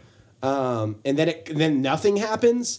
I think that angers some people. That's why I think something's gonna happen. Now, if it's this big reveal, I think it's already being I think it's just being put up on a pedestal too high. I think something's gonna happen.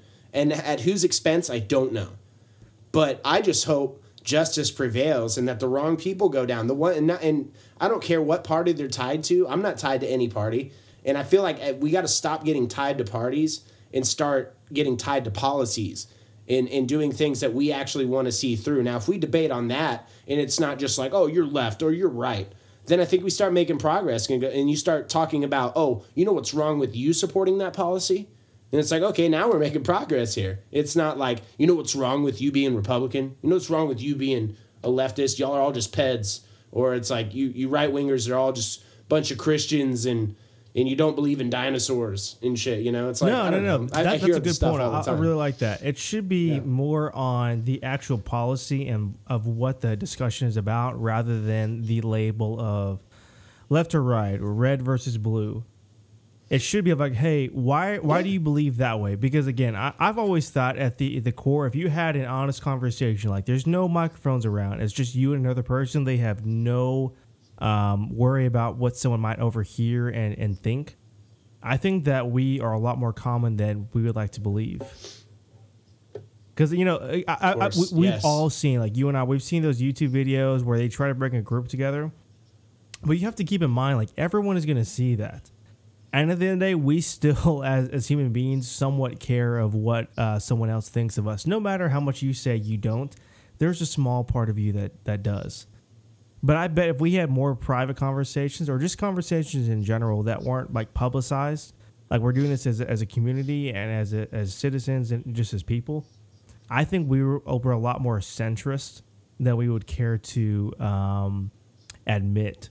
Like we would agree on things like, hey, you know what? You believe this. I may not believe that, but I also believe this other thing that we share a common interest in which is interesting because it's like that's what we need to have more of. I mean, again, you and I, there's stuff that you and I don't agree on, but there's a lot of things that we do agree on, and you know, even though we maybe we might be considered, you know, a, a certain political party, whatever it is, we have varying degrees on how much we are on either side of that side.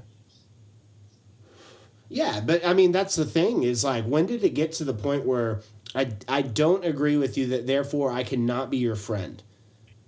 Like I've this has become a new norm here, and I and me and you break that all the time. It's like we don't have to agree on everything because at the end of the day, life goes on, and me and your opinion, like not not matching up, is not the end all be all of things. We're having an open discussion, and I think that's the beauty in disagreeing with somebody you know is because we're all different. So it gives you a chance. It's like that Jocko Willink uh, uh, podcast saying, "Good when there's adversity, mm, good." It gives amen. you a chance to." Th- gives you a chance to think outside the box on a certain issue.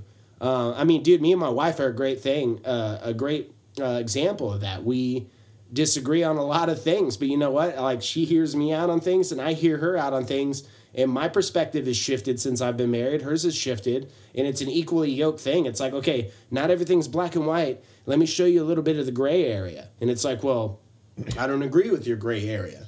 And it's like, okay, but think about it this way. And I'm like, okay, but think about it this way. And then we do, and then we meet in the middle, or we or we agree to disagree and yes. move on. It doesn't have to be this the battle wasn't won that day. I can't get over it. I mean, that's some baby shit, dude, and I see it all over social media. Oh yeah, no, no. Like, and you, dude, that, that you hit the the nail on the head because like Beck and I are the same way. I mean, we come from totally different uh, cultures. I mean, I come from a an immigrant family, and she comes from a you know a, a standard white family here in, in, the South and in Texas, you know, um, and we our agree our, not agreements our um, our thoughts have definitely differed over the years, and uh, definitely over the last few years we've gotten um, so much so much better. I mean, even with the stuff, it I mean, look, because I come from a an immigrant background and because my dad has also, you know, faced racial things, uh, you know, in the early years, like in the 90s and the 80s and all that kind of stuff.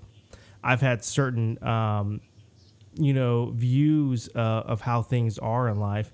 And Becca's been like, okay, well, that doesn't make make any sense because I've never seen that or whatever it is. And like you said, you know, you either agree, disagree, or you figure out like how do you meet in the middle so you make the other per- person understand that's the why that's the reason why you um, think about something the way that you do, and then vice versa. So that's what, what we need to get back to well, as a society. Yeah. I, it's like I don't care if you're the smartest person that ever lived on this planet. You still don't know everything about anything. You know what yeah. I'm saying? Like that's that. You like be a jack of all trades, but listen, listen better than you talk. Because the ones that just shout in debates, dude, those are the worst ones because they they just are so set in their ways that they're not willing to listen or grow. And when you see somebody that's not uh, willing to listen, you see somebody that's not willing to grow. So their debate tactic or their standpoint or mindset is literally limited. So I mean, when you start listening to that person for the go-to for all your information, you're capped. You're capped at a certain cent because he won't freaking li- he won't this he or she won't grow because they were not they're not willing to listen. I've grown so much just in my my ability to be so wrong that I'm I'm not so proud to say I'm sorry. I'm not so proud to say like I know it all. I like I want to learn. That's why I ask these questions. That's one of the reasons we do this podcast. We reach out to mm-hmm. people too. Yeah. You know?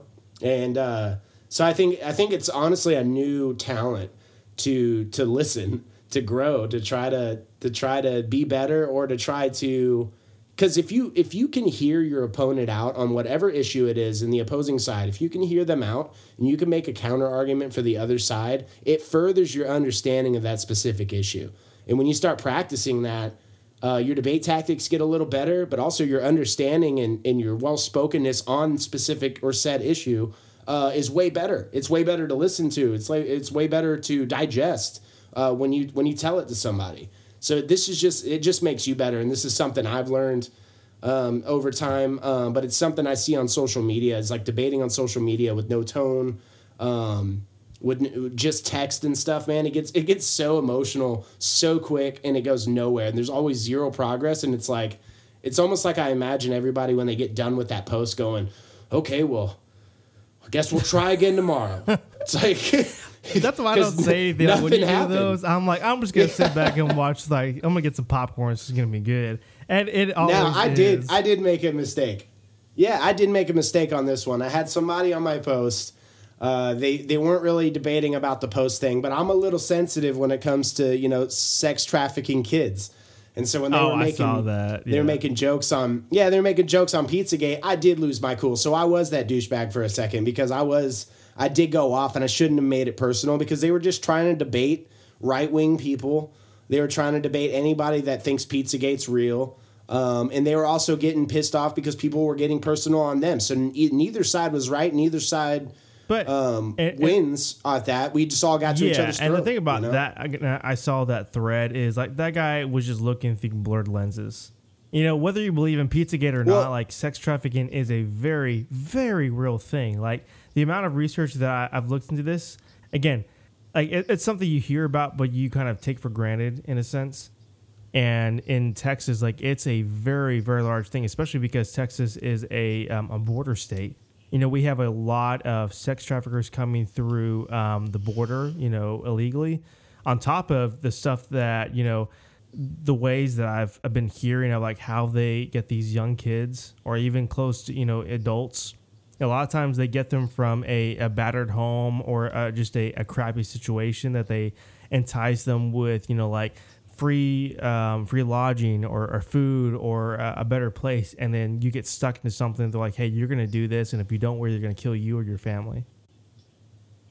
Yeah, it's man, so it's, sad. It's it's super messed up, and you can so you can see why I was getting sensitive oh, yeah, yeah. about it. You know, it's like okay, it's like I don't care I don't care if what we're debating on. One, it had nothing to do with anything we were debating on. It was literally just to get a rise out of people, and it got a rise out of me. But I took I took attention away from the actual discussion. I won't really call it a debate on that post. That post had a lot of very intelligent discussion with doctors on the platform too, hearing from them.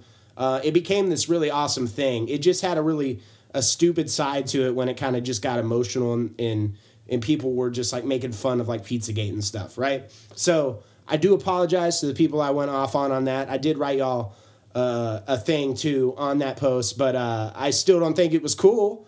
But uh, I, I don't hold any ill will because I actually know those people. Uh, they're actually here where I live.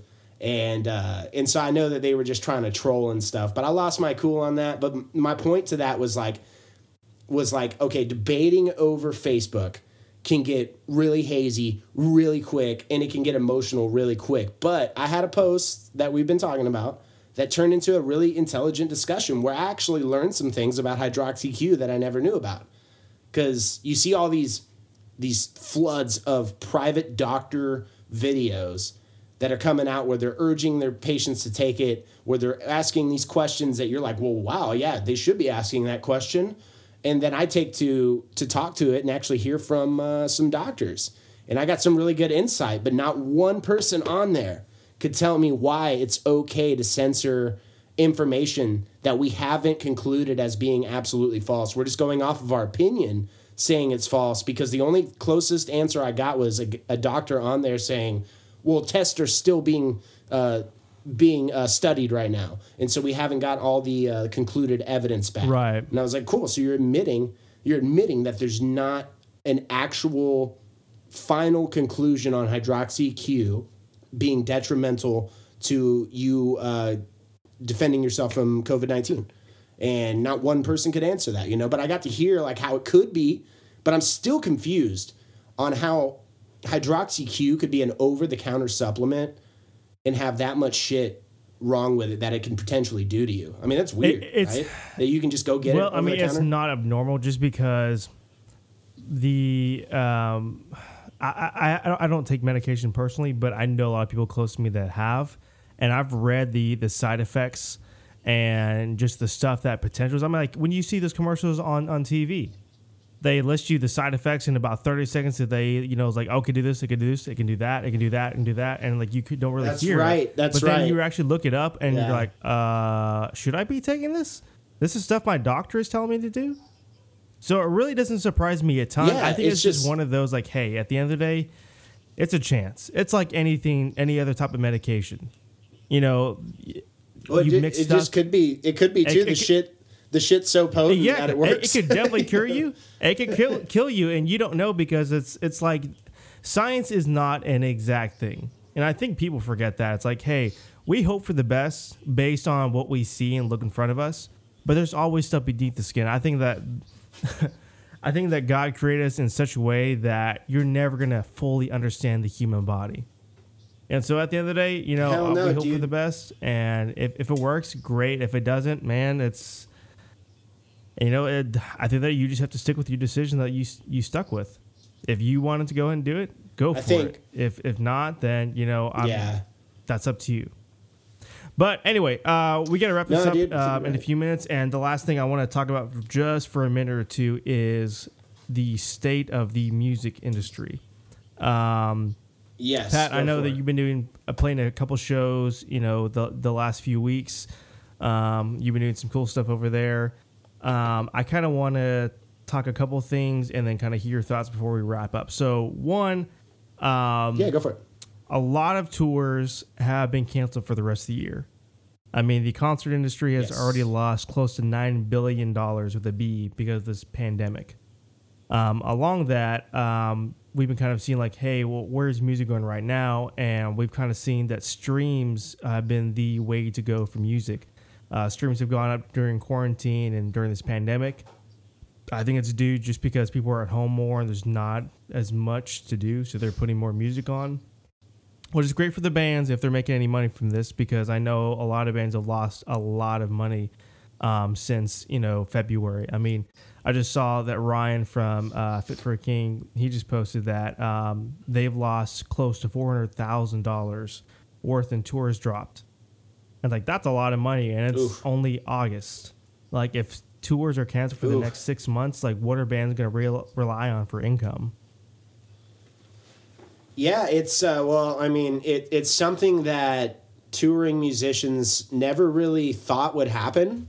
Um, and I know that kind of sounds hard to say, but I mean, we dude, we're touring musicians. We never thought this shit was Oh, yeah. gonna happen. Like to where we're, our our industry would just be like uh, based on permission to go back out. and it you know? sucks because it's like like for you like you right now you've got an avenue right now uh, with with both of us not uh, being associated with the band anymore. I'm at the point where I'm back to where I used to be, you know, and that's the good old uh, hired gun situation. And right now, it's like no band is going out, so they can't tell you yay or nay or maybe. It's like, hey, you're just gonna have to wait, man. That that that's all we're looking at. Yeah, it sucks for exactly. a lot of people in my situation that they are hired guns. It's like that was their source of income. Like now, thank God that that's it's not for me, but it's like that that's the situation that we're in right now. Yeah, dude. I mean, being a hired gun for you, uh, you you hit a sweet a sweet stretch. Um, you know, but being a hired gun, it always really comes with its day to day updates because you don't know if you'll be in Spain playing for Nickelback one day or if you'll just be on the City Rock Fest one other day. You know what I'm saying? For three days, you never know. You know, it's like being a hired gun is like you're kind of an on call, on deck Oh, yeah. person. But it doesn't help. It doesn't help the situation now when you got booking agents uh, talking back to their bands saying that they don't know what's going to happen. They're just hoping. They're putting out feelers. They're putting out um, um, certain bids for things, but then updates keep coming in. And so there was like a couple tours, man. I think they were from like B slotted bands that were like they announced something. I saw it on Facebook, but they announced a couple tours. There was like a couple bands that did this, and they were like short runs. They were like ten Right. shows, and and then they were yanked down. So it's like okay, you could see that booking agents and bands went to book and sign contracts and and go that far, and then it's still not pan out. Yeah, yeah. Um, You know, especially I think and so it's like people are attempting Yeah. to do it, but uh, it the follow through is. I think minimal. right now that the most we're going to see for the rest of the year, I think even past December is we're just going to see a lot of one-offs at the moment, and we're going to see a lot of bands get um, clever and creative on how to build up some revenue because at the end of the day that you know you know they they've got to eat they got to put um, pay bills and, and pay rent and all that kind of good stuff and the band uh, the fans want some type of way to interact with their bands you know it Well, I think um, I think Disciple, our buddies in Disciple, shout out to Joey, Josiah, Kevin, and Andrew sometimes. Sometimes. And uh, well, not not shout out to Andrew sometimes, but sometimes he's with Disciple. Anyway, uh, anyway, no, I think what they've hinted on is something cool where they're doing these like live or these like intimate like uh streamed Yeah. live concerts you know they just had the people's choice one and that's really cool i think they've hinted on something like that i think you'll see bands follow suit in that um, and start doing these privately paid streamed shows. But it still won't be the 100% answer to it but it is a get by remedy. Uh, now what do i think the 100% remedy like or the 100% answer to the quarantine type tours are going to be? I, I dude i really don't know man. It's it's new it's a new horizon for for this industry for sure. I think you'll see a lot more studio music being made right now i mean you just had the ceo of spotify come out and say you can't just uh, a surviving band can't just put out a an album once every three or four years. Like you need to consistently be making them and i don't think anybody really waits that long. Probably some bands do. I think two years is like the max that you really want to wait. Um, but yeah, this new normal's it's it's trippy for everybody. Um, but we, I mean, I've been fortunate enough. Uh, me and my wife have to have played a couple one-offs where shows are still going on. I mean, they're like festivals, but they're not they're not like consecutive. You know, where you're going to go to this city and this city. Uh, it they're just kind of sporadic and they're spread out, but it, it's it's fine. We got to play two shows during this quarantine, you know, and uh, and it helped a lot. And so for bands that can't, man, my, my heart goes out to you. I mean, we didn't do anything special. We just happened to be the right place at the right time for these shows, and we we did them and honored our contracts and got on the road, you know. And uh, for these other bands like Fit for a King, dude, losing four hundred thousand dollars and only getting four forty thousand back in the payment protection pro or paycheck protection program. I mean, that's a three hundred sixty thousand dollar loss. Dude, that's Yeah, heavy. I, I mean. I don't know how you come back from that. I know they, they will because they're a badass band and they've been doing it for forever. But I mean, it's it's going to be tough, man. But uh, there's a one thing with artists that I know and bands is that we're creative, and we're gonna and we're gonna get creative through this, and there there'll be something that comes out of it, and then like everything in the in the music industry is when one band starts doing it and it starts working, the flood comes in. You have a bunch of copycats out there. that's all we can do uh, at this point and i so- think is, and is That's all Yeah, anybody I think we're do. all gonna get creative.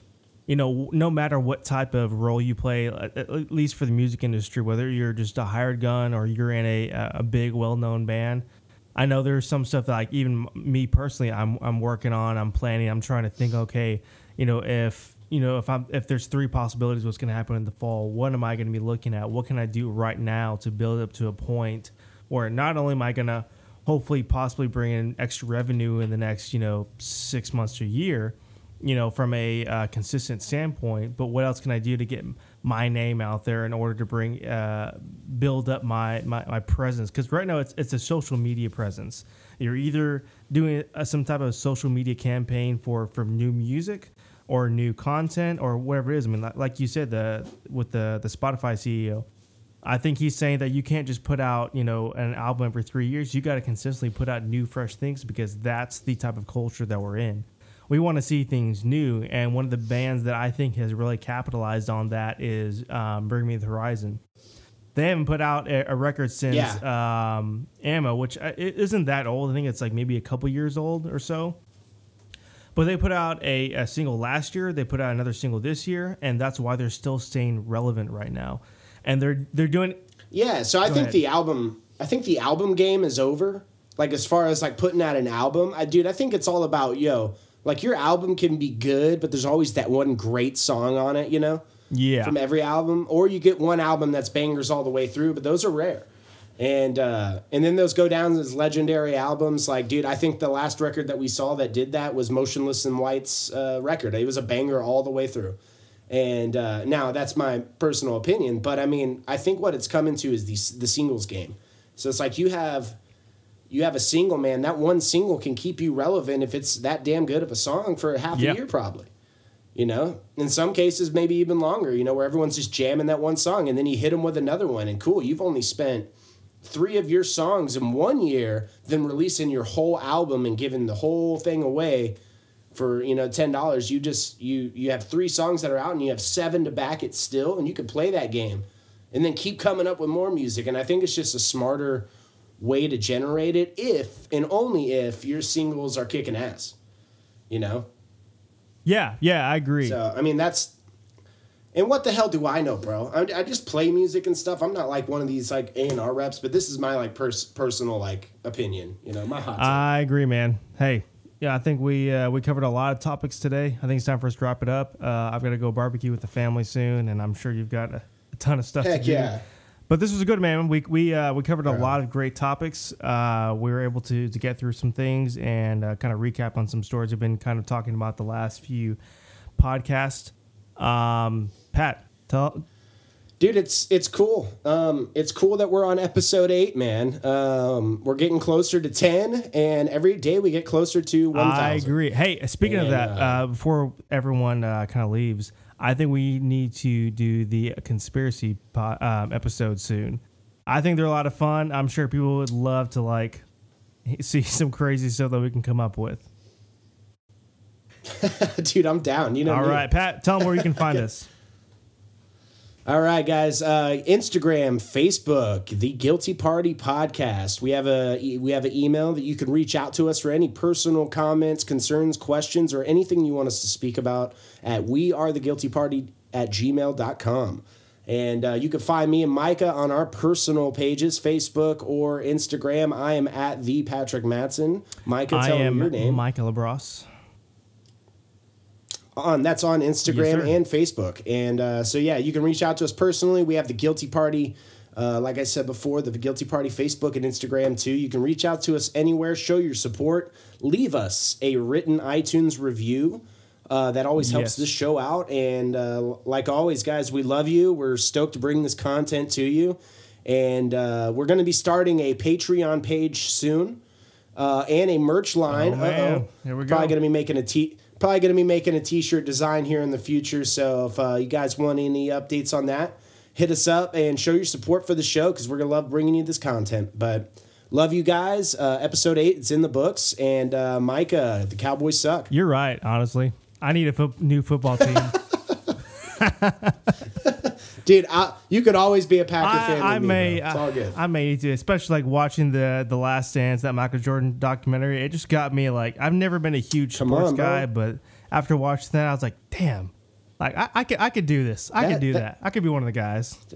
that that documentary team that made that did a really fine job. I, I I really can't believe they did it as well as they could have, and the amount of footage they found, considering that you know um, everything wasn't uploaded in the cloud all the time. Well, I, I feel bad for you that you know that you found this new love for basketball and your favorite player is retired. Yeah, I guess I'll have to go uh, do my own research and find someone else. Find a new one. You mean Michael Jordan doesn't play anymore? he doesn't play, bro. I don't want to. I don't want to ruin it. Just keep finishing the documentary. All right, y'all. We will see y'all later. Bye bye. Love you guys. Bye.